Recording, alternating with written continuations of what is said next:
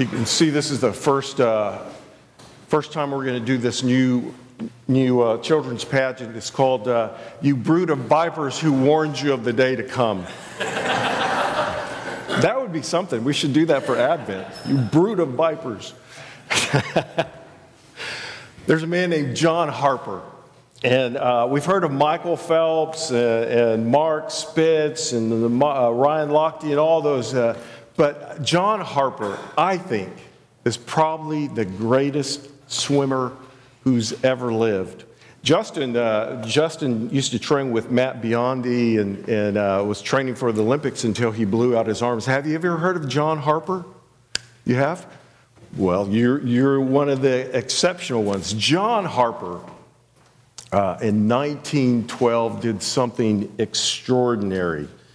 And I got this from Mary Ellen Archer, so it's got to be true, right?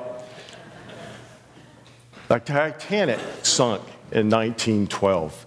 1,500 plus people went into the ocean uh, without lifeboats.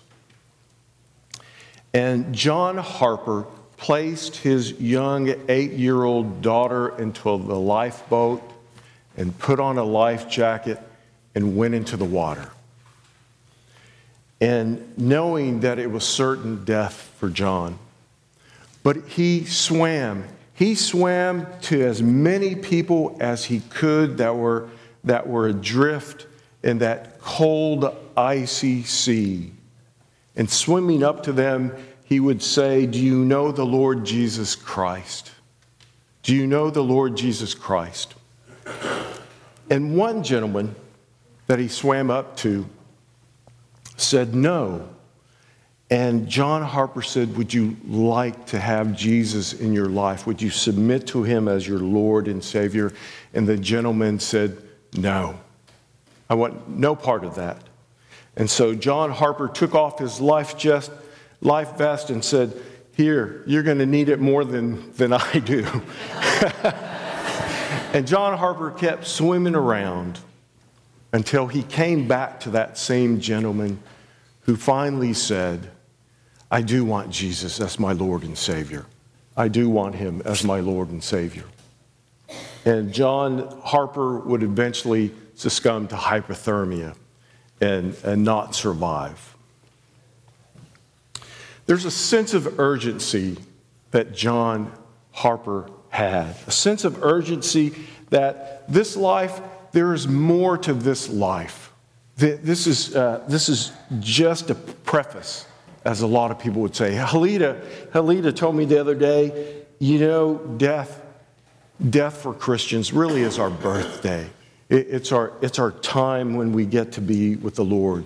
It's just really the beginning of life for us. John Harper had that urgency, that urgency that we hear really during Advent, that urgency and, in warning that that God is coming. God is coming near. That's the scripture in Isaiah 40 that, that is used here in Matthew. Prepare the way of the Lord, make straight his path, because God is coming near. God is coming near. And John the Baptist is the one who will prepare the way. And his first words uh, of ministry it's not Merry Christmas or anything like that. It's repent. Repent, for the kingdom of heaven is near. For the kingdom of heaven is near. It is the same message that Jesus will use when he starts his ministry uh, right after he's driven out into the wilderness and tempted by the evil one. He will, he will come and start the ministry and he will say, Repent the kingdom of heaven is near. John the Baptist is not, not uh, putting the whole focus on himself. He is saying, Your lives need to be made right. Not in a good and moral way. The scripture doesn't call us to be good and moral people, make the right choices, say the right things, be as polite as you can, open the door for the ladies and things like that. It is a wild, reckless grace that God has opened the door to all of us. And repentance is a start onto that journey with this wild and reckless God, this wild and reckless grace that God gives.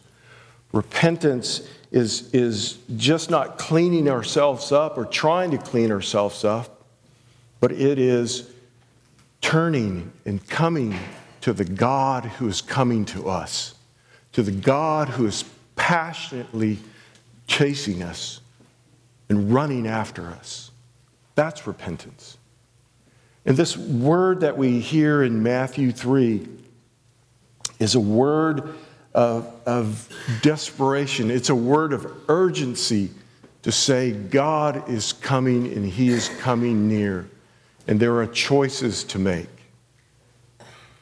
Unfortunately, repentance and forgiveness are, are not human powered things.